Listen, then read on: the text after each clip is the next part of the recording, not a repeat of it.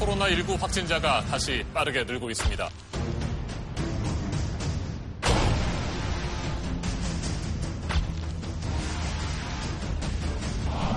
국내에서는 어제 하루 확진자 62명이 추가돼 이태원 클럽을 중심으로 집단 감염이 잇따를 때도 이런 적은 없었습니다. 정부는 기온이 내려가는 가을과 겨울에 2차 유행이 올 수 있다는 점을 다시 한번 강조했습니다.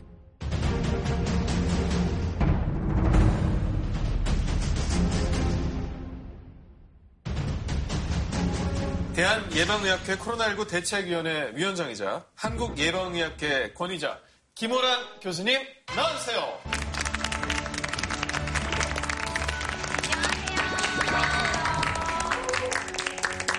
안녕하세요. 반갑습니다. 저는 오늘 한국 보건의료 시스템의 현실을 알리려고 나온 국립암센터대학원의 김호란 교수입니다. 안녕하세요.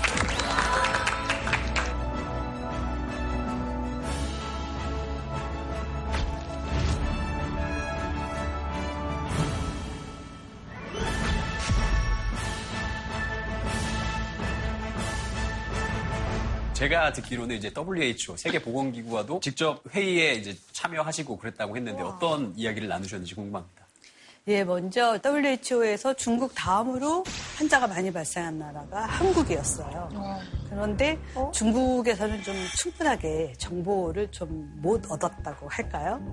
그러다 보니까 이제 그분들이 놀란 거는 아, 한국이 예상외로 굉장히 많은 연구들을 시작하고 있고 잘 준비하고 있었다 하는 거였는데 사실 우리도 이렇게 되기까지는 좀 아픈 경험이 있었죠. 아시다시피 이제 메르스를 겪고 나서 이런 유행이 시작되면 초기부터 연구 생각을 가지고 많은 자료를 준비해야지만 이 유행을 겪어 나가면서 제대로 된 지식을 만들어낼 수 있고 그게 결국에 우리나라를 위해서뿐만 아니라 다른 나라에도 우리가 기여할 수 있는 길이라는 걸 알았기 때문에 차근차근 준비하고 있었거든요. 그래서 그런 정보를 같이 공유할 기회가 있었습니다. 정말 잡힐 듯 잡힐 듯 잡히지 않는 코로나인데요. 왜 이렇게 계속 확진자가 나오는 겁니까, 선생님? 그 전에 우리가 겪었던 코로나 바이러스 중에 사스나 메르스는 바이러스적으로 보면 바이러스가 우리 몸 안에 들어와서 폐에서 증식을 해요. 네. 그러니까 증식하는데 시간이 걸리고 전파하는데 시간이 걸리는데 네. 이 코로나19는 우리가 상기도라고 하거든요. 목 넘어가는데 인후 여기서부터 벌써 증식을 해요. 어. 그래서 본인은 아직 증상도 안 나왔는데 이미 증식한 게 말하고 호흡할 때 다 나가는 거예요. 이런 바이러스가 없었지 않아요? 있었나요, 이전에도? 보통 독감이나 보통 호흡기 바이러스는 그렇게 전파를 해요. 우리 감기 같은 거는. 네. 그렇지만 독감 같은 경우는 약이 있고 네. 감기는 증상이 심하지 않기 때문에 우리가 그렇게 찾아서 격리할 필요가 없었죠. 근데 코로나는 이렇게 빠르게 증식을 해서 전파를 하면서 또 폐로 들어가서 사스나 메르스처럼 굉장히 힘든 폐렴을 일으키기 때문에 지금 치명률이 국가마다 다르지만 전 세계 평균 한 5%에서 6% 그리고 더 무서운 거는 노인들 80세 이상 노인에서는 거의 4명당 1명 사망하고 있어요. 굉장히 치명률이 높은 거죠. 선생님 그러면 종식은 언제쯤 될까요? 종식은 안 돼요. 종식은 아예 불가능하고요. 영원이요? 그쵸. 종식은 불가능하고 우리는 최대한 관리하는 것을 목표로 삼고 있습니다. 왜냐면 종식이라고 하려면 발생자가 0인 거 플러스 환자가 한 명도 없어요. 아. 그러니까 치료받은 환자도 다 태어나고 우리나라 안에 환자 한 명도 없다라고 했을 때 종식이거든요. 뉴질랜드처럼. 그렇죠. 뉴질랜드가 사실 종식 선언을 한 번 했었죠. Today, there are no active cases in New Zealand. We are confident we have eliminated transmission of the virus in New Zealand for now. 이제 그렇게 선언을 한 거였는데 계속 문 닫고 살 수는 없잖아요. 맞죠. 그러니까 지금 벌써 어, 해외에서 자국민이 들어왔는데 이제 진단이 됐기 때문에 환자가 또 나온 거고 사실은 지금 이 종식 선언이라는 게 큰 의미가 없는 게 비행기 한 번만 뜨면은 이 종식이고 뭐고 그냥 다시 또 생기는 거 아닙니까? 네 맞습니다. 그래서 종식은 사실 좀 어려운 상황인 거죠. 근데 백신 나오면 종식 될 수 있는 거 아니에요? 그렇지 않습니다. 왜냐하면 인류가 박멸한 감염병이 딱 하나 있습니다. 천연두. 맞습니다. 어, 저희 수업 때 배웠습니다. 예.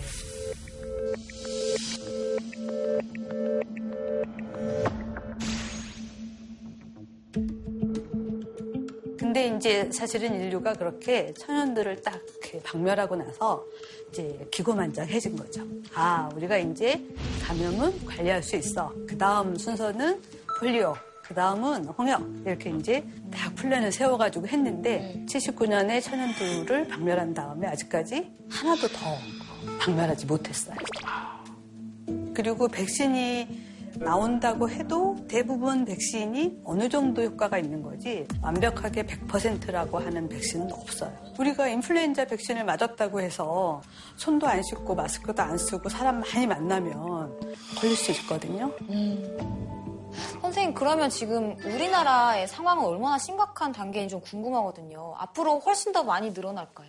지금 저기 아주 높았던 저 그래프가 대구 신천지 때거든요. 그래서 저 때를 지나서 한 4월 말 5월 초까지만 해도 환자 좀 적었는데 지금 이제 4, 50명씩 나오잖아요. 그래도 주식 그래프로 치자면 상한가 맞았다가 하한가 지금 계속 맞고 있는 그런 상황이거든요. 그렇죠. 그래서 좀 상태는 되게 양호해 보이는데 많이 낮아져서. 그렇죠. 그런데 우리가 이제 이 감염이 지금 상황이 어떤가를 설명하는데 중요한 지표가 있어요. R이라는 지표가 있거든요. R이요? R은 기초 감염 재생산수에서 재생산수입니다. 환자 한 명이 몇 명을 전파시켰느냐. 그래서 R이 1이면 한 명한테 하는 건데 저 그래프처럼 한 명이 두 명 전파하면 R이 2가 되고 또 각각 두 명씩 전파하고 있잖아요. 한 세대가 넘어갈 때마다 두 배씩 돼요. 그러니까 기하급수적으로 증가합니다. 그런데 코로나 바이러스는 한 세대가 4일이에요. 4일? 예. 4일마다 두 배씩 되는 거예요. 왜 이러는 거예요? 와. 지금 저희가 이제 수학적 모델링을 한번 해본 건데요. 아까 보시다시피 저기 초기에 올라갈 때 R이 3.5였어요. 와. 대구에서. 그 다음에 정점을 찍고 내려올 때는 R이 0.5였어요. 그러니까 계속 줄어드는 거죠. 그랬는데 지금 최근에 5월부터 6월 11일까지 보면 R이 1.79예요. 그러나요? 거의 2에 가까운 거죠. 그럼 아까 보니까 40일 뒤에 가만히 놔두면 1000배로 늘어난다는 거잖아요. 그렇죠. 2의 10승이 되니까. 2의 10승이 1024잖아요. 그러니까 우리가 R을 1보다 낮춰야 되잖아요. 예. 그러면 어떻게 낮출 수 있을까? R을 결정하는 요소가 저 세 가지가 있어요. P, C, D. P는 프로바빌리티에서 확률이에요. 그러니까 환자를 한 명 딱 만났을 때 감염이 전파될 확률. 어, 우리가 마스크 다 쓰고 다니고 이러는 게 그렇죠. 저거랑 관련이 있는 거죠. 맞습니다. 그러니까 한 번 만났을 때 감염이 전파될 확률을 줄이기 위해서 마스크도 쓰고 물리적으로 거리도 좀 띄우고 손도 열심히 씻고. 선생님 잠깐만 질문 있습니다. 마스크 얘기가 나와서 그런데 마스크를 해도 눈동자로 감염이 될 수 있대요. 그렇죠. 왜냐하면 점막이 노출된 곳이기 때문에. 그러면 그래서- 마스크만 썼다고 예. 해서 안심할 일이 아니네요. 그렇죠. 그렇기 때문에 의료인들은 여기 고글도 쓰고 맞아요. 방호복을 다 하는 거잖아요. 근데 일반 사람들은 그 정도까지 환자를 자주 만나지 않고 그 정도까지 가까이 있지 않기 때문에 우리가 마스크를 쓰는 거고요. 안경을 쓰면 좀 도움이 되나요? 안 쓰는 것보다 낫겠죠? 어, 그 물안경은요? 수경, 물안경. 수경, 수경. 그렇게 살 수 있어요? 그렇게 일상생활을 해줄 수 있어요? 낫지, 물안경이. 더 좋은 방법이 있어요. P도 있지만 C도 있고 D도 있잖아요. C는 접촉이에요. 컨택. 어. 그러니까 모든 사람들이 집안에서 딱 가만히 있고 아무도 안 만나면 감염될 이유가 없잖아요. 그래서 우리가 사회적 거리두기 위해서 가능하면 비대면으로 하자 하는 거고요. D는 뭐냐면 환자가 감염을 전파시킬 수 있는 기간, 듀레이션이에요. 그러니까 환자를 만약에 우리가 역학조사 안 하고 그대로 두면 계속해서 바이러스가 배출이 되는데 사람을 만나면 전파 기간이 길어지겠죠. 그래서 그걸 줄이기 위해서 빠르게 방역 당국이 검사해서 격리를 시키는 거예요. 그러면 선생님이 생각하는 예상하는 최악의 시나리오는 뭐예요? 최악의 시나리오는 가을에 인플루엔자가 오면서 같이 와요? 같이 시너지로 오는 거가 최악이에요. 평소에도 우리나라에서 매년 인플루엔자로 한 2,500명 정도가 사망합니다. 어. 그런데 이번에 코로나하고 인플루엔자가 같이 오게 되면 지금처럼 다 검사를 하지도 못할 거예요. 굉장히 많으니까. 그리고 둘 다 바이러스 질환인데 둘 다 호흡기 질환이고 증상도 비슷해요. 그래서 구분을 할 수가 없어요, 증상이. 그러니까 그거에 대한 대비, 대응을 해야 되고요. 그리고 지금 이 코로나19는 사실 우리나라가 좀 잘했다라고 이야기하는데 우리나라는 처음 이 대응할 때 이게 메르스처럼 한 두세 달이면 끝날 줄 알고 100m 달리기인 줄 알고 출발 총성이 울리자마자 뛰어나가가지고 전력 질주를 했어요. 그래서 1등을 한 거예요. 보니까 막 다 저 뒤에 있어요. 근데 보니까 이게 100m 달리기가 아니라 마라톤이에요. 마라톤인 거예요. 그런데 100m쯤에서 1등한 사람이 마라톤까지 1등하기는 쉽지가 않잖아요. 그래서 장기전을 대비해서 지금 달리고 있는 중이지만 이 와중에 다시 점검도 하고 대비도 하고 대응도 효과적으로 하고 필요가 있다. 오늘 그러면 어떤 주제 강의를 준비하셨는지 궁금합니다. 전 세계적으로 지금 코로나19 이런 상황을 겪고 있는데 만약에 어느 나라가 백신을 생산했다. 그러면 자기네 나라부터 먼저 쓰겠죠. 예. 네. 그럼 다른 나라에서 살 수가 없잖아요. 그래서 백신 주권이라는 이야기도 해요. 그래서 백신 전쟁이 날 수도 있다. 서로 가져가지고. 그리고 지금 코로나19가 벌어지면서 의료인도 많이 사망했어요. 그리고 모든 나라가 똑같이 의료인이 부족하다고 지금 느끼고 있어요. 그러면 의료인 쟁탈전도 벌어질 수 있어요. 그래서 거의 감염병에 대한 대비 대응이 국방부 대비하듯이 해야 되는 상황이 된 거예요.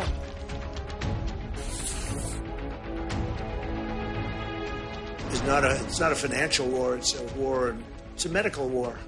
We have to win this war. It's very important. 프랑스, 독일 등 4개국은 백신 동맹을 맺었습니다.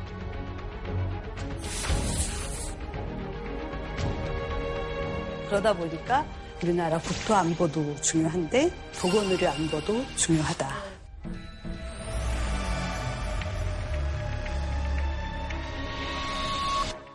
오늘 보건의료 안보를 이야기할 건데요.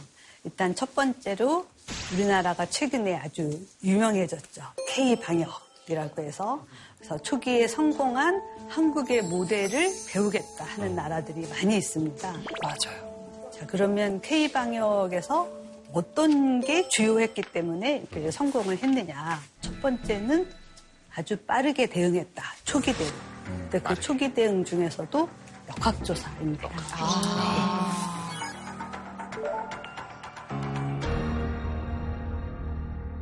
근데 선생님 어쩔 때는 진짜 너무 기하급수적으로 늘고 사람 추적도 안 되고 하니까 좀 약간 엄두가 안 날 것 같아요. 사실 처음에 잠복기 때 전파를 하는 것 같다라고 얘기했을 때 우리가 설마 설마 그러면 이거 관리 못하는 병인데 네. 설마 그럴까 했어요. 네. 왜냐하면 증상이 없는데 이렇게 많이 빠르게 전파하는 질병에 대해서 이렇게 적극적으로 관리해 본 경험이 없어요.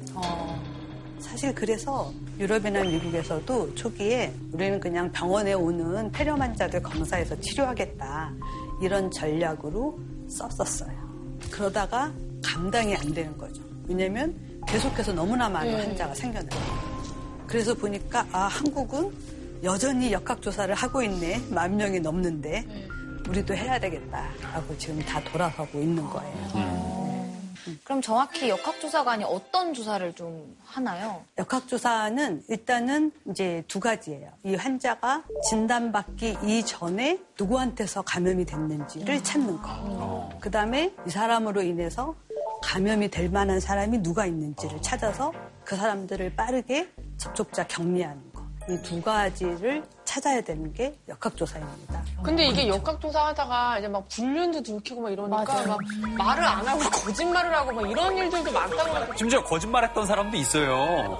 난리가 났잖아. 자, 그 역학조사관에 대한 다양한 궁금증이 지금 우리 사회에도 있는데 저희가 최초로 역학조사관 선생님을 화상 전화로 연결을 했습니다. 선생님, 안녕하세요. 실시간. 안녕하세요. 안녕하세요. 안녕하세요. 와. 저는 서울시 역학조사 상황실에서 근무 중인 서울특별시 감염병 관리지원단 부단장을 맡고 있는 전병학이라고 합니다. 일단 정말 고맙다는 말씀부터 드리고 시작을 해야 될 것 같아요. 고생 많으십니다. 다시 한번 감사의 박수 한번 전해. 감사합니다. 네. 하시는 일 중에 이제 저희가 알고 있는 건 뭐 동선이나 감염 경로 밝혀낸 일을 주로 하실 것 같다라는 거는 많이 알려진 일인데 실제 역학조사관님들은 뭐 이외에도 어떤 일을 하시는지 그것도 궁금해요. 주로는 감염병 수사관이라고 알려져 있는데요. 감염에 대한 추적 조사뿐만 아니라 감염병에 대한 예방 대책부터 시작을 해서 확산에 대한 차단 조치도 하고요. 수사관이라고 하기보다는 감염병 마스터라고 표현해 주시는 게 낫지 않을까 싶습니다. 마스터. 예. 마스터님. 그럼 앞으로 마스터님이라고 저희 프로그램 끝날 때까지 불러드릴까요? 네, 감사합니다. 마스터님, 확진자가 나오면 이제 뭐 지자체로 문자나 홈페이지 같은 걸. 통해서 경로나 이런 것 동선이 다 공개가 되잖아요. 대체 이게 어떻게 이렇게 자세하게 파악하고 나와서 또 알려질 수가 있는 건지 궁금합니다. 심층 역학 조사를 비대면 방식으로 전화 인터뷰나 이런 것들을 통해서 기록을 하게 되어 있고요. 기록된 진술을 통해서 이 현장 조사, 흔히 알고 계시는 CCTV 화, 화면 확인, 그 카드 결제 내용에 대한 부분 확인 네. 이런 것들을 통해서 자료를 한 번더그 취합을 한 다음에 동선에 대한 부분이 공개가 이루어진다라고 보시면 될 겁니다. 맞아. 그러면 막 일하실 때 미션 임파서블 이런 데 보는 것처럼 막 쫙 뜨면은 막 기록도 쭉 나오고 막 이런 식으로 막 단기간에 정보가 다 취합이 막 되는 식으로 일이 진행이 되는 건가요? 현실에서는 그렇게 스피디하게 업무가 진행이 되지 않습니다. 굉장히 다양한 그 기관들을 거쳐서 승인을 받아야지 확진자 한 분에 대한 정보를 이용할 수 있기 때문에 그렇게 진행되지는 않습니다. 아, 마스터님. 마스터님 같은 분들은 지금 한 몇 분 정도 계신 거예요? 역학조사 하려면 되게 많은 인원이 필요할 것 같은데. 음. 서울시 같은 경우에는 되게 빠르게 그 대응을 하셔서 박부사관 임명을 좀 확장을 하고 그렇게 운영을 하고 있고요. 서울시만 말씀을 드리면 한 역학조사 전담 업무만 하시는 분들은 한 3, 40명 이상 되시지 않을까 싶습니다. 네. 적정한 인원은 어느 정도로 보시는지, 예. 아, 적정한 인원은 예, 예. 저희 김우라 기치님이 더 잘 알고 계시지 않을까 싶습니다.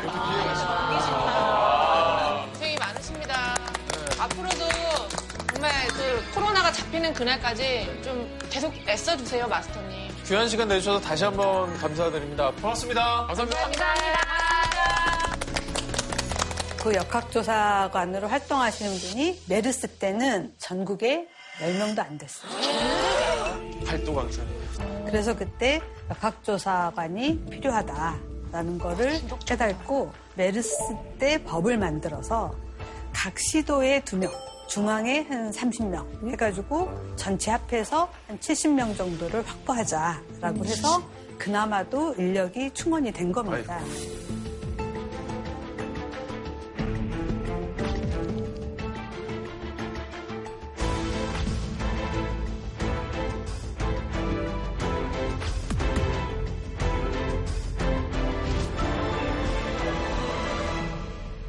보통 역학조사관이 되려면 교육을 한 2년 정도 받고 뭐 논문 쓰고 보고서 쓰고 해야 되는 게 많아요. 그 단계를 다 수행을 해야지만 역학조사관이라고 이제 임명을 받을 수 있는데 그렇게 된 사람은 아직 충분하지 않은 거죠.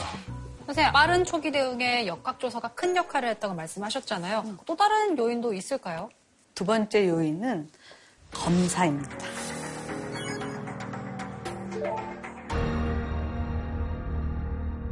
사실 한국만큼 검진을 많이 하는 나라가 많지 않아요. 그러다 보니까 민간 검사 기관도 굉장히 발달이 되어 있는 상황이고요. 이제 그런 토대에다가 우리가 메르스하고 지카 이런 이제 경험을 하면서 진단 검사를 빠르게 개발하는 게 굉장히 중요하다라는 거를 이제 알고 있었어요. 그래서 보통 진단 키트 개발하면 한 1년 걸려요.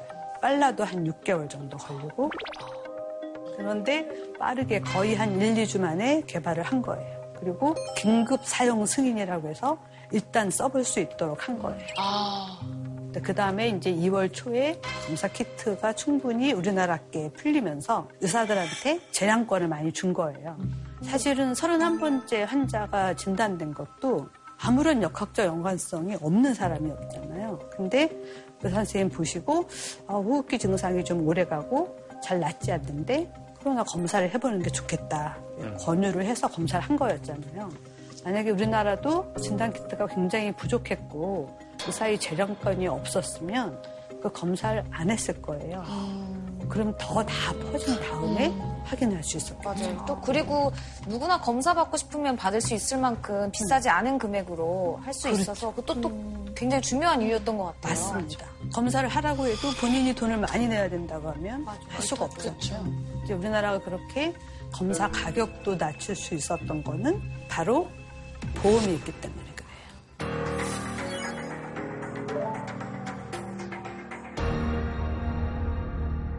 이번에 이 한국의 의료보험 시스템이 진짜 잘 돼 있구나 느낀 게 미국 같은 경우에는 한번 걸려서 치료받고 나면 뭐몇 억을 쓰고 나온다는 뉴스를 본 적이 있어요. 지금 이게 미국 환자가 공개한 영수증이에요. 검사 비용만 검사요? 치료 아니고요? 뭐가 그렇게 많이 나오지? 치료비? 비싸구나. 와, 너무 비싸네요. 아, 나 같아도 저러면 검사 안 받을 것 같아요. 그냥 자가치료로 좀 어떻게 이겨내 볼까 이런 마음 들 것 같아요. 그래서 초반에 저렇게 검사비가 비쌌기 때문에 사람들이 많이 검사를 안 받아서 굉장히 이제 여론이 나빠지니까 결국에 검사비는 국가에서 이제 커버해주고 치료비도 어느 정도 지원해주겠다라고 했는데 문제는 뭐냐면 내가 코로나 환자하고 가서 검사를 받았어요. 근데 아, 코로나가 아니고 뭐 결핵이나 다른 감염으로 인한 겁니다. 라고 하면 내가 보험이 없으면 내가 돈을 내야 되잖아. 그 차라리 코로나면 국가에서 조금이라도 지원을 해주는데 그러니까 많은 환자들이 아직도 여전히 검사를 받는 거를 꺼리고 있어요. 이게 또 중증에 걸려서 입원하고 또 추가 비용이 발생된 영수증을 제가 인터넷에서 봤는데 한 3억 청구된 것도 제가 본 것 같거든요. 맞아요. 그렇죠. 어마어마하죠. 그러니까 한국은 얼마 정도 나와요? 한국은 얼마나 할까요? 970만 원인데 환자가 부담한 금액은 얼마일까요? 44,150원? 진짜? 저것도 치료비가 아니고 본인이 의료 물품을 산 겁니다.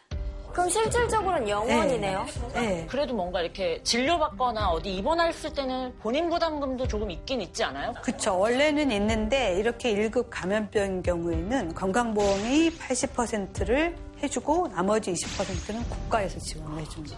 야, 우리나라 진짜 좋은 나라네요. 선진국이에요, 선진국. 아니 근데 이렇게 해도 국민건강보험재단에서는 재정 공정성이 계속 보장이 될 수 있나요? 앞으로 계속 지출이 발생할 수도 있는 거잖아요. 그쵸. 그럼 이렇게 많이 쓰면 망하는 거 아닌가? 세금 너무 많이 쓰지 않나? 이렇게 생각하실 수 있는데 만약에 우리가 이걸 안 쓰면 환자들이 치료를 안 받으면 더 많은 환자가 생기겠죠. 그리고 사망하겠죠. 그러면 그게 더 커지겠죠. 그렇기 때문에 이렇게 적극적으로 국가가 치료를 다 해주고 검사를 받을 수 있도록 빨리 빨리 해주고 해줘요, 많이. 해서 환자의 총수를 줄이는 것이 결국에 돈을 적게 쓰는 거죠. 하지만 국민 건강보험금은 내년에 더 오를 수 있는 거잖아요. 그렇지는 않습니다. 왜냐하면 실제로 이번에 코로나처럼 이렇게 감염병이 유행하면 많은 사람들이 움직이지 않잖아요. 그래서 평소에 발생하던 감염병도 줄어들고. 아, 다른 게 좋은군요. 그렇죠. 평소에 발생하던 사고도 줄어들고.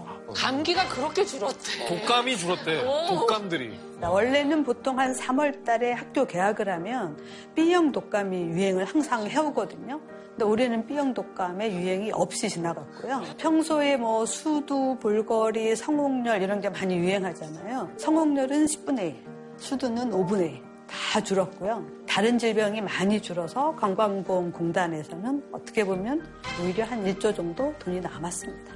어머나 세상에나. 선생님, 근데 아까 치료 비용이 높았던 미국의 경우에는 어떤 보험 제도를 적용하고 있는지 좀 궁금하거든요. 이제 일단 미국은 전 국민 단일 보험이 아니고요. 65세 이상 대상으로 하는 메디케어나 아니면 이제 저소득층 장애인 대상으로 하는 메디케이드 이런 것만 있었어요. 말하자면 우리나라의 의료 보호 제도 같은 그런 것만 있었고 전 국민 보험은 없었어요. 그러다 보니까 보험이 없는 사람들의 문제가 굉장히 심각해졌죠. 습슬한 얘기가 있더라고요. 유학생이 맹장이 터지면 그냥 바로 공항 가서 한국 와서 맹장 수술하는 게 돈이 훨씬 싸다고. 그렇겠지. 다양한 민간 보험이 있어서 내가 보험을 사는 거예요.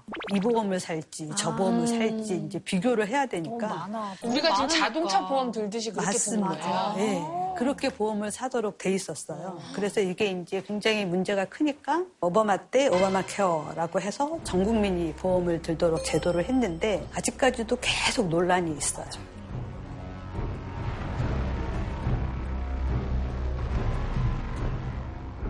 선생님, 근데 예전에는 우리나라도 보험이 되게 막 모두게 다 있는 그런 느낌이 아니었던 것 같거든요. 그게 없는 집도 있었어, 그리고 직장이 크지 않으면 없었어, 그게요. 예. 대한민국 건강보험이 언제 나왔을까요? 1963년에 의료보험법이 제정됐는데요. 사실 우리나라에 이제 6.25 전쟁이 끝나고 나서 굉장히 어려웠죠. 그때는 이제 남과 북의 현실이 사실 지금하고 반대였어요. 북한에서는 무상의료, 무상교육을 한다고 막 선전을 하는데 남쪽에서는 이제 교육도 의료도 다 돈을 내야 되니까 굉장히 민심이 안 좋았어요.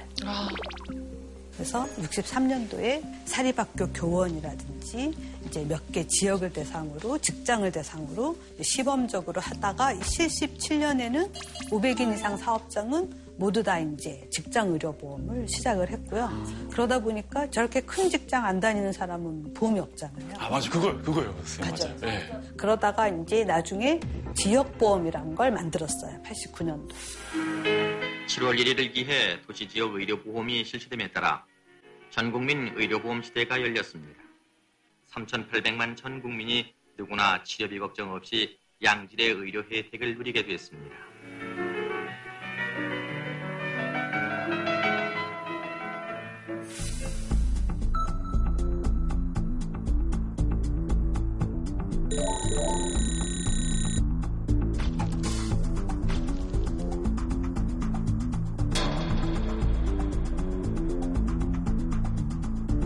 그 다음에 이제 저런 걸 하다 보면 우리가 공공에 대해서 생각을 하게 돼요. 공공. 왜냐면 국가에서 뭔가 의료나 건강을 책임져 준다는 게 굉장히 필수적인 거구나. 그쵸, 그쵸. 근데 우리나라 K방역의 숨은 공식도 들여다보면 공공 의료가 있어요.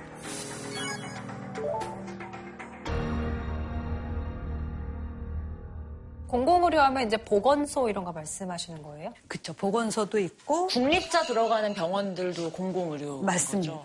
네, 뭐 여러 가지 나누는 방법이 있지만 제일 간단한 방법은 소유주가 누군가를 보는 거예요. 그러니까 소유주가 민간이나 개인이 아니라 국가나 어떤 시, 음, 시도나 이런 단체일 경우에 우리가 공공의료라고 하죠. 아, 그렇구나.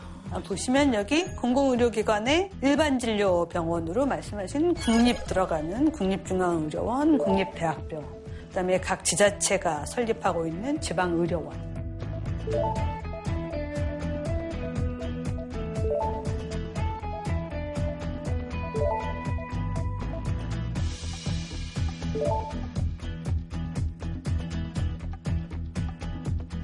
그러면 코로나19 이 시국에서 공공의료기관들이 그럼 어떤 역할을 해주었나요? 예를 들면 이제 전쟁이 벌어지면 전선이 1차가 있고 2차가 있잖아요. 환자가 몰려온다. 그러면 제일 먼저 그 환자들을 검사하고 치료하고 맞아주는 데가 2차 전선인데 이게 공공의료가 합니다. 왜냐하면 민간 의료기관에 전부 다 환자들이 이미 있어요. 비어있는 병원이 없어요. 그쵸. 근데 만약에 거기에 코로나 환자가 막 들어가기 시작하면 다 노출되고 접촉해서 아마 기억나실 거예요. 응급실 폐쇄하고 병원 폐쇄하고 이번에도 실제로 폐쇄했던 병원들이 있었죠. 예, 예. 그러면 그 안에 있던 환자들은 치료를 못 받고 거기 다니던 환자들이 갈 수가 없게 되잖아요. 그럼 이제 의료 시스템 붕괴가 생기거든요.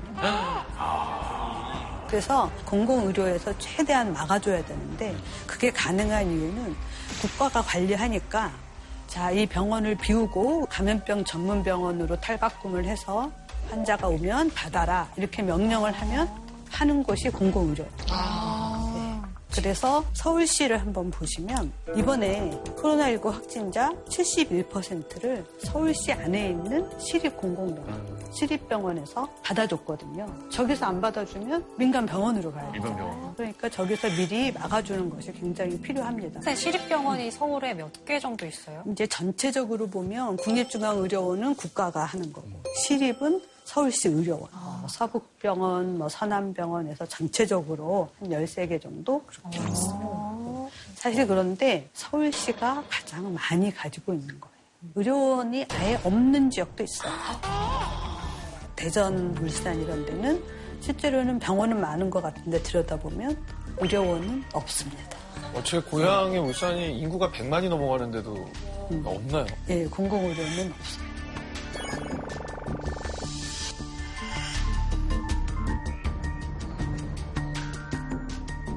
대구에서는 자가격리 중에 숨지는 환자들이 잇따라 나오고 있습니다. 77살 여성은 지난달 29일 확진 판정을 받은 후 자가격리 중 목숨을 잃었습니다.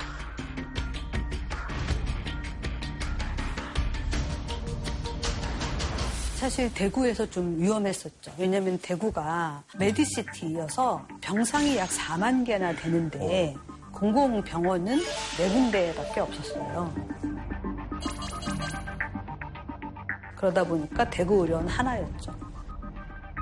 근데 그나마 다행이었던 게 이제 대구의 동산병원이 민간병원이긴 한데 동산병원 하나를 통째로 비워가지고 코로나 환자를 받아줬어요. 그건 좀 협력을 해준 건가요? 그렇습니다. 그래서? 그래서 굉장히 잘 된 민간 협력의 사례라고 볼 수 있어요.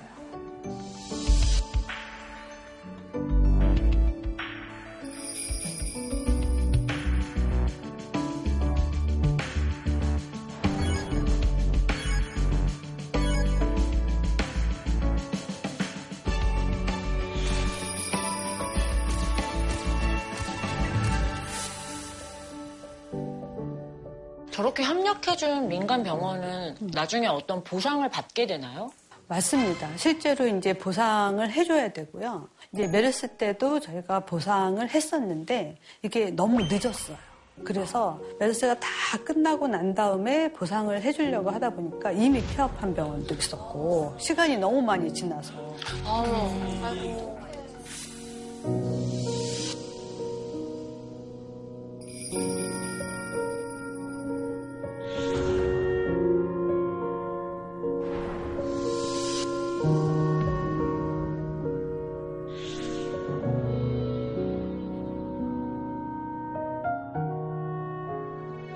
감염 걱정을 무릅쓰고 코로나19와의 힘겨운 싸움을 이어온 3천여 명의 간호사들은 코로나 수당을 하나도 받지 못했습니다.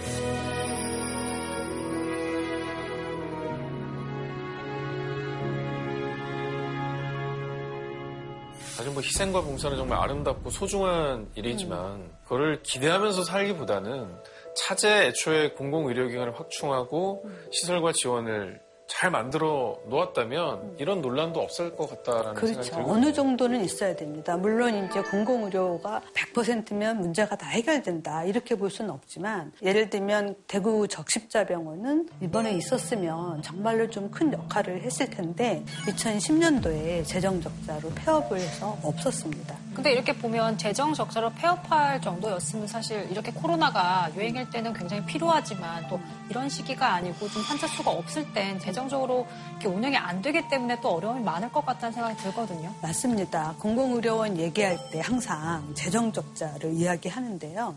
국방부에 군인들 훈련을 시킬 때 돈이 많이 들어가잖아요. 근데 아무도 거기다 대고 적자라고 얘기를 안 합니다. 왜냐면 거기서 돈을 벌어야 된다고 생각 안 하는 거죠. 그쵸, 그쵸. 근데 공공의료가 결국에는 돈이 안 되는 환자들을 받거든요. 돈이 되는 환자들은 다 민간병원에서 받아요. 그런 공공의료원에다가 적자 안 나도록 해라. 그러면 어떻게 해요? 그런 환자 안 받겠죠. 그러면 정말로 취약한 사람들, 정말로 갈 데 없는 환자들을 받아줄 곳이 하나도 없게 돼요. 그래서 공공의료원에 똑같은 잣대로 재정 적자를 이야기하는 것은 좀 어렵다. 물론 공공의료원 중에서도 잘 되는 데가 있어요. 보라매 병원이 영등포 시립병원이었어요. 그래서 좀 낙후돼 있었고 환자들이 좀 기피하는 병원이었는데 서울대하고 계약을 맺어서 서울대 선생님들이 직접 보라매 병원에 가서 환자를 보고 심하면 다시 서울대로 가고 이렇게 되다 보니까 굉장히 그 병원이 성장했어요. 그리고 사람들의 신뢰도도 높아졌고. 그래서 공공의료원도 지역의 큰 거점 병원들하고 서로 연계해서 시설의 수준이나 인력의 수준을 높이기 위해서 노력을 할 필요도 있고 그러려면 또 국가에서 그렇게 할 수 있도록 지원해 주는 것도 필요합니다. 그다음에 제가 한번 퀴즈를 하나 내볼까요? 저 그래프가 있는데요. OECD 국가들의 공공의료 비율입니다. OECD 평균이 50%대죠. 한국은 어디에 위치할까요? 한국은 보통 1등 아니면 꼴등이거든요. 아, 1등 아니면 꼴등. 나는 그래도 평균은 좀 넘지 않았을까라고 생각해요. 전 18.3? 18.3. 60%는 되지 않을까요? 전 89.7. 왠지. 전 5.7 가겠습니다. 정답 나. 진짜? 역시 꼴등이었어.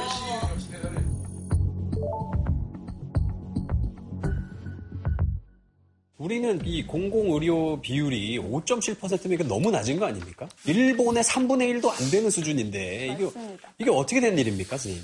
심지어는 미국을 보세요.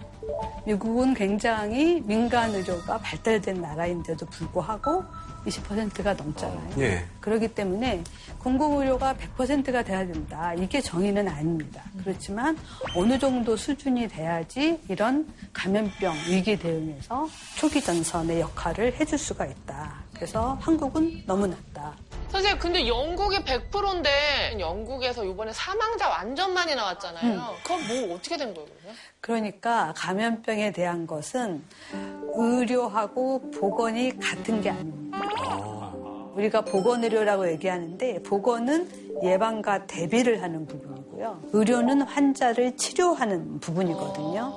그러니까 치료하는 부분에 공공은 많은데 대비를 위해서 정책을 세우고 초기에 적극적으로 대응하고 검사하는 걸 하지 않았기 때문에 그렇게 환자가 많이 발생하도록 한 두 달 동안 손 놓고 있었던 거예요.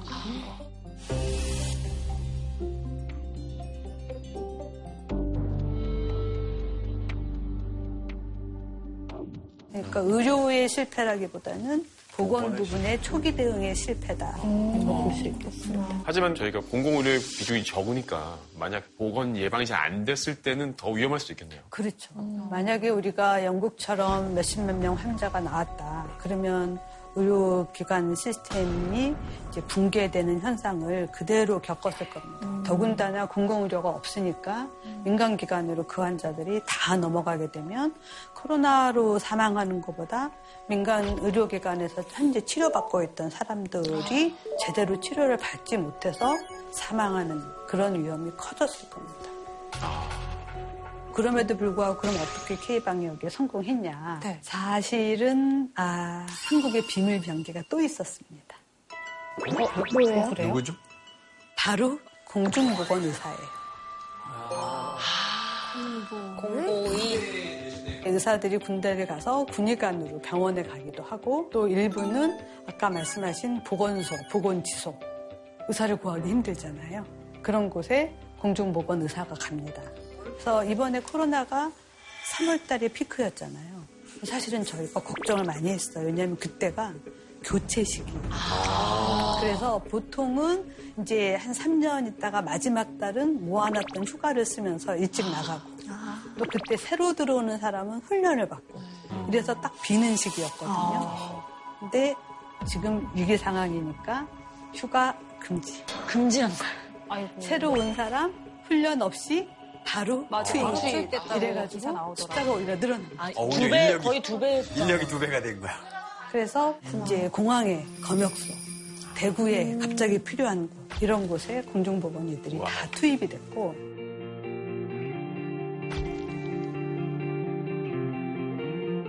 이제 해외에서 보면 뭐 은퇴하신 의사 선생님들이 자원하고 뭐 이태리 같은 경우에 뭐 의대생들을 아직 국시 안 받는데 일단 병원에 보내고 이렇게 했다고 하는데 의료 질이 다릅니다. 어.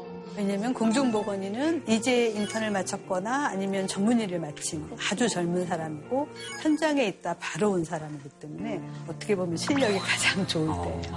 일도 가장 열심히 잘할 수 있을 때. 그런 인력이 우리는 투입이 된 거고. 한국이니까 가능했네요. 그렇죠. 너무 감사하네요. 네, 그렇긴 한데 이 공중보건의 시스템으로 앞으로 계속해서 새로 오는 감염병에 대응할 수는 없다. 왜요? 왜냐면 우리나라의 공중보건 의사는 제가 입학할 때만 해도 의대생의 10%만 여자였거든요. 근데 지금 점점 여자가 많아지고 있어요. 네. 그래서 여자가 50%입니다. 그러면 졸업하는 공중보건 될 사람이 줄어들죠. 아, 군대를 여자들 안 가니까. 예. 그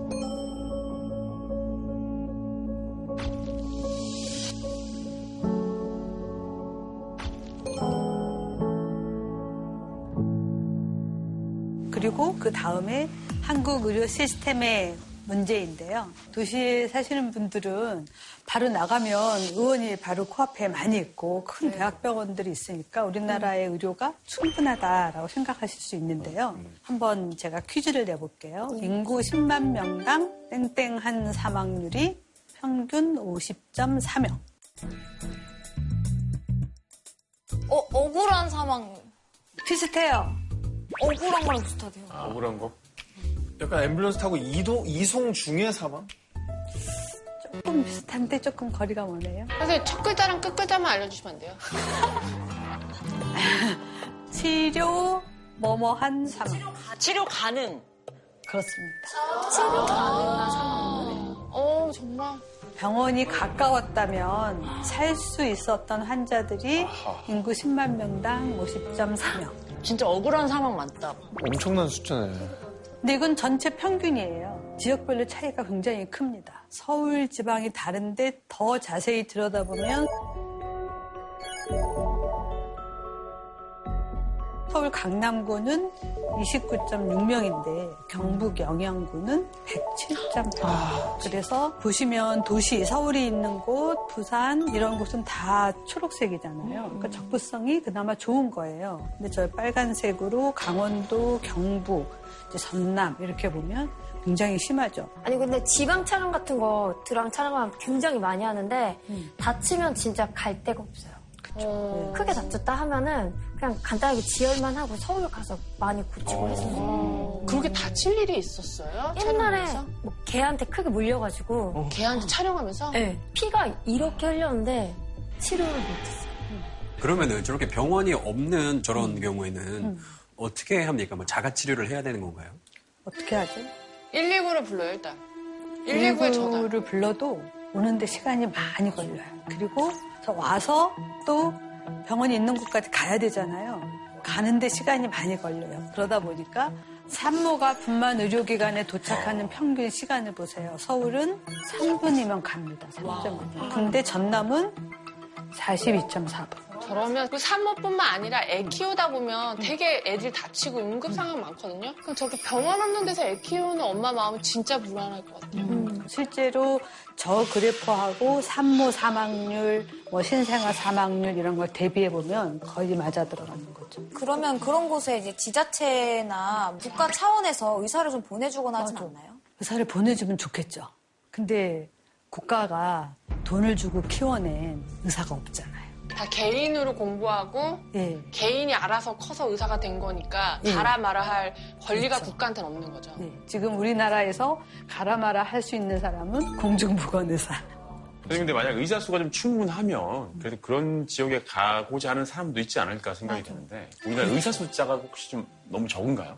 우리나라 의사 수가 충분할까요? 부족할까요? 부족하진 않을 것 같은데. 근데 왜 인턴들 막 응급실에서 잠도 막 일주일에 두 시간밖에 못 자고 막 너무 힘들어 하잖아요. 한번 볼까요? 예. 데이터를. 이제 OECD 평균 의사는 1000명당 3.4명인데 한국은 2.3명. 간호사는 9.0명인데 6.9명. 외래는 7.1인데 우리는 16.6이니까 훨씬 많이 가고 환자가 훨씬 많네. 병상도 많아요. 그러면 훨씬 평균보다 적은 의사와 간호사가 훨씬 많은 외래와 병상을 다 커버하고 있다는 얘기거든요. 그러니까 말씀하신 대로 과로할 수밖에 없는 거죠. 음. 그래서 전공의법이 2016년부터 시작됐는데요. 주 80시간 근무를 제한을 줬어요. 보통 근로자가 일주일에 52시간 우리나라 네. 근무하게 돼 있죠. 전공의는 주 80시간 근무하도록 법을 했더니 난리가 났어요. 그동안은 훨씬 더 많이 일을 했는데 그럼 못하는 일을 누가 다 하느냐. 사실상 유명무실하고 전공의 63.3%가 저거보다 더 근무한다. 뭐 최대 연속 근무가 약 3일 70.1시간. 아, 근데 상식적으로 그러면 지금 의사 선생님의 수를 당연히 좀 늘려야 될 것 같다는 생각이 들거든요. 근데 아까 OECD 평균이 3.4였잖아요. 우리는 2.3이고. 그럼 1000명당 한 명을 늘려야 평균이 되죠. 우리나라 인구가 5천만 명이니까 5만 명을 늘려야 돼요. 근데 이제 의사가 나오려면 어, 시간이 많이 걸리죠. 6년 졸업하고 인턴 레지던트하고 군대 갔다 오고 이러면 10년이 더 걸리죠. 그래서 매년 1000명씩 늘린다고 해도 50년이 걸려요. 그럼 지금 빨리 시작해야 되는 거 아니에요? 지금이라도? 그런데 또 일부 논란도 있어요. 정말 의사가 적으냐. 개업한 의사도 많고 강남에 많으니까. 그렇지만 팩트는 지방엔 의사가 없다. 하는 게 팩트고 또 병원에는 의사가 없다. 개업한 의사들은 많은데 병원은 계속 의사가 부족해서 전공이 또주 80시간 지키기도 어려울 정도로 의사가 없다. 그리고 또 한 가지는 여러분이 눈에 잘 안 보이지만 저처럼 예방의학을 한다든지 기초의학을 해서 연구한다든지 이런 부분의 의사가 굉장히 부족합니다. 아, 그럴 것 같아요. 간호사는 어떤가요? 간호사도 많이 부족해요. 근데 간호사는 면허받은 사람 숫자가 부족한 게 아니고 거의 한 반 정도는 직장에서 떠나신 분들이에요. 왜요? 뭐 3교대를 한다든지 굉장히 힘들게 이제 일을 하시고 또 위험에도 많이 노출되잖아요. 간호사분들께서 그런 노동 환경 안 좋으신 거에 대해서 많이 공적 발언하신 것도 많이 좀 들었었거든요. 맞아요. 네.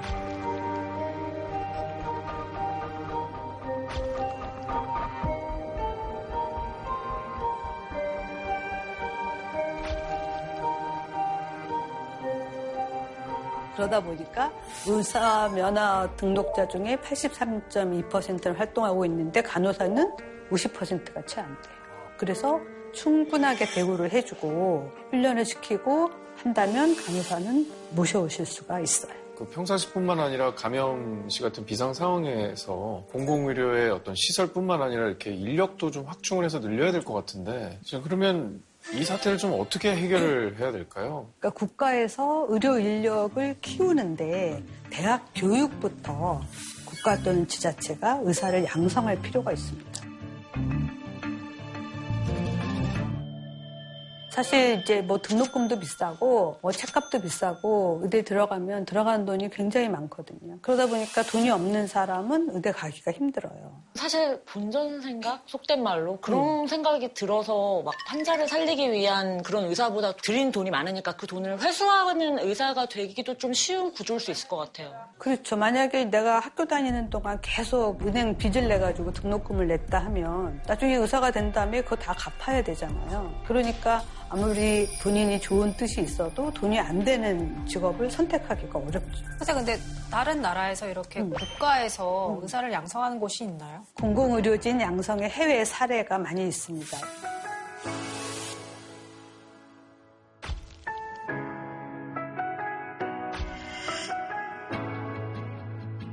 예를 들면 이제 정부가 공공의대를 설립하려는 계획도 가지고 있는데 뭐 공공의대에서 뭐 몇십 명 키운다고 모든 문제가 해결되진 않아요. 그렇지만 사관학교가 모든 군인을 다 해결하는 건 아니지만 어쨌든 롤 모델을 보여주고 교육 시스템도 만드는 거잖아요. 그러니까 그런 식으로 일단은 시작해 볼 필요도 있고 또한 지금처럼 감염병이 계속 주기적으로 오게 되면 전 세계적으로 모두 의료진이 부족하다고 느끼고 있어요. 그래서 의료진 쟁탈전이 벌어지게 되면 한국은 어, 외국에서 의사가 들어오기는 어려워요. 한국말 하는 의사를 해외에서 데려오기는 힘들잖아요. 근데 한국의 의사가 나갈 수는 있어요. 음, 그렇죠. 그러니까 어떻게 한국의 의료 시스템을 지탱할 의료 인력을 양성할 것인가, 육성할 것인가도 장기전에 대비해서 생각을 해봐야 될 필요가 충분히 있습니다. 그리고 아까 우리가 한번 봤잖아요. 100% 공공의료인 영국의 NHS. 영국 의료는 우리하고 좀 다른 게 있는데요. 한국 병원에는 있고 영국 병원에는 없는 것이 무엇일까요? 제, 제가 작년에 애를 데리고 잠깐 영국에 있었는데 애가 아팠거든요. 근데 진짜 되게 놀라웠던 게 애를 데리고 병원에 갔는데 치료를 다 받고 이제 병원비를 내야 되는데 안 내도 된대요. 전 외국인인데도 병원비가 없는 거 아닌가? 진짜요? 설마. 자, 정답을 한번 들어볼까요? 직접 영국인에게. 어, 영국인에게요? Hello. Hello. Hello. Can you speak Korean? 그래요? 저는 이제 한국에서 5년 전부터 살고 있었고 방송 일도 하고 모델, 모델 일도 하고 영국에서 온 다니엘 힉스입니다. 자, 저희가 이번에 문제를 하나 풀었는데요. 정답을 알고 계시다고 해요. 그 정답은 원무과가 없다입니다. 치료비를 안 받나요? 아 그러면 우리 모든 거 심한 수수나 그냥 감기나 돈안 내고 가요. 대신에 병원 가고 싶은 사람 엄청 많아요. 공짜라서 그냥 병원 가고 싶은 사람은 엄청 많아요 영국에서는. 그래서 너무 좀 기다려야 돼요. 혹시 아. 오늘 아프면은 오늘 병원 못 가요. 그 다음날 가야 돼요. 그럼 혹시 한국에서 병원에 가보신 적은 있나요? 예, 가봤어요. 가봤어요. 처음, 사실 처음 한국 왔을 때 가봤어요. 저 감기보다 심한 어떤, 어떤 거 있었는데, 사실 바로 그냥 가서 거의 15분 동안 다 끝났어요. 쉬게 했어요, 그거. 또한테. 왜냐면 영국에서는 뭐 하루나 이틀 동안 기다려야 하는데, 한국에 그냥 가서 바로 한 거죠. 근데 마지막에 한국에는 돈 내는 거죠. 돈 내야 했을 때 조금 기분 나빴어요, 처음에. 태어났을 때부터 그때까지 처음이었어요. 병원 가서 왜 돈내는 거죠? 너무, 네, 그거는 조금 이상했어요, 처음에. 이번에 코로나가 발병된 이후에 그 기간 동안 계속 한국에 계셨잖아요. 어떻게 잘 지내셨어요? 맞아요. 친구들이랑 이태원 갔거든요. 그 이태원 가서 바로 다음 날에 문자 받았어요. 그런 emergency, emergency 그런 문자. 그래서 바로 병원 가서 그 검사 받았어요. 근데 그것도 10분, 15분 동안 다 한 거예요. 다 끝났어요.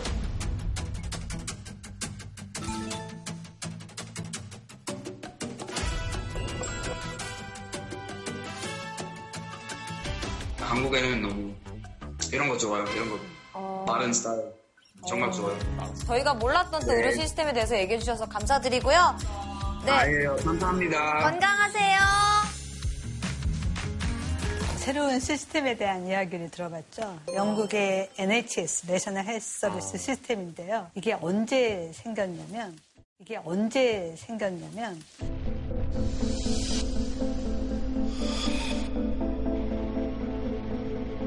복지제도를 주창한 리버리지 보고서라고 해서 아마도 요람에서 무덤까지라는 이야기를 들어보셨을 거예요. 전 국민이 그 책을 읽고 우리도 이렇게 할 수 있지 않을까라고 생각을 했습니다.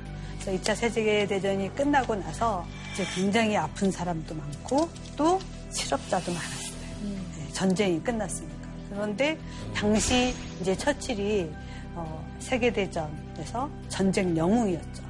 국민들의 지지를 많이 받고 있었고 그때 처칠이 가난, 질병, 무지, 불결, 나태는 국가가 바꿀 수 있다. 그래서 NHS를 시작하겠다.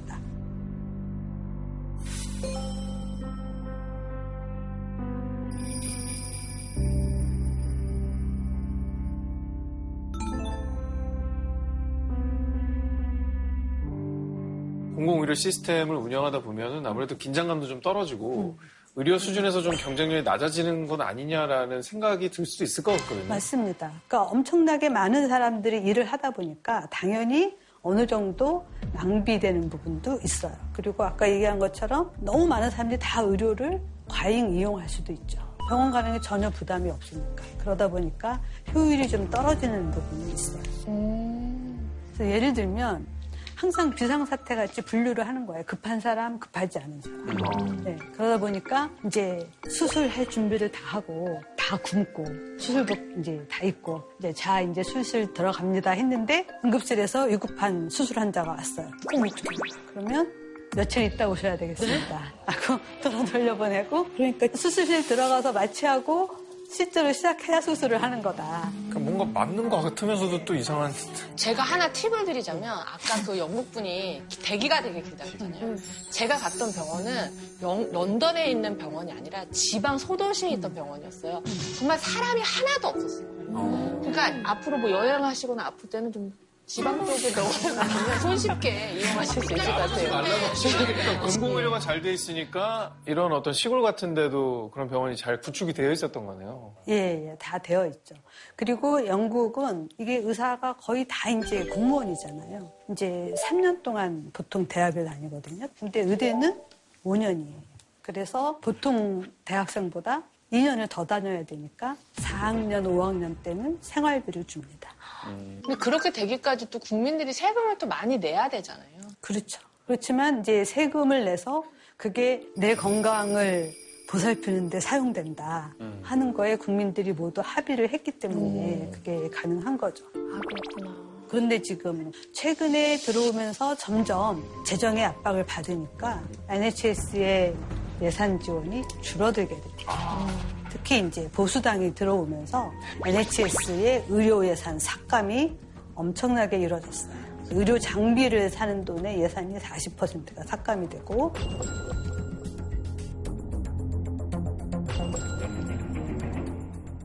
사실 그런데 존슨 총리가 코로나에 걸렸잖아요.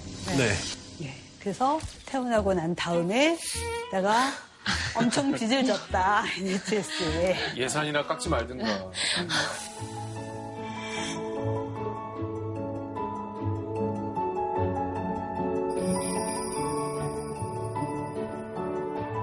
그래서 공공의료 100%가 답은 아니고요. 공공의료가 어느 정도 있으면서 민간이 같이 가야 될 필요가 있겠다. 또 공공의료가 하나도 없이 민간만 있으면 계속해서 수익이 나는 쪽만 생각을 하잖아요. 이것도 문제고요. 그러니까 양쪽이 다 어느 정도 밸런스가 필요합니다. 선생님 보시기에 황금 비율 한몇 퍼센트? 지금 5.6. 한몇 퍼센트까지 올리면 좋을까요? 답은 없겠지만 아까 보시면 OECD 평균이 50%잖아요. 근데 우리나라는 50%까지는 아마 못할 거고요. 적어도 한 20%는 돼야 되지 않을까. 그래야지 이런 이제 위급 사태, 감염병 사태가 벌어졌을 때 민간에서 보는 환자들한테 큰 피해를 주지 않으면서 국가가 부담할 수 있지 않을까.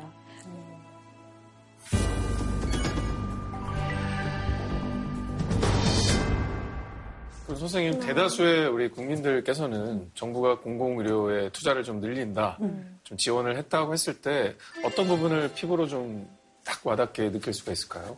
일단은 공공의료에서 성공한 예를 한번 보여드릴게요. 5년 동안의 암 생존율을 한번 보시면 계속해서 증가하고 있죠. 사실 근데 암 5년 생존율은 공공의료뿐만 아니라 민간 의료원에서도 높일 수 있는 거 아닌가요? 그렇죠. 그것도 있지만 저렇게 높일 수 있었던 거는 암관리 정책에서 우리나라 암 검진을 어떻게 해야 될지, 몇 년마다 해야 될지, 자궁경부하는 검진은 몇 살부터 얼마 주기로 해야 될지 이런 정책을 다 만들어서 건강검진을 무료로 받을 수 있도록 해주잖아요. 맞아, 용지가 날라오더라고. 그렇기 때문에 특히 우리나라 뭐 대장암 이런 생존율을 보면 전 세계에서 가장 높은 그런 음. 수준이거든요. 대장암, 위암, 직장암 이런 거는. 뭐 그런 걸 국가에서 챙겨주는 그쵸. 거예요. 사실 그리고 감염 전문 병원이 이제 나올 때도 된 것 같은데 혹시 그런 거는 아직 준비가 안 되고 있나요?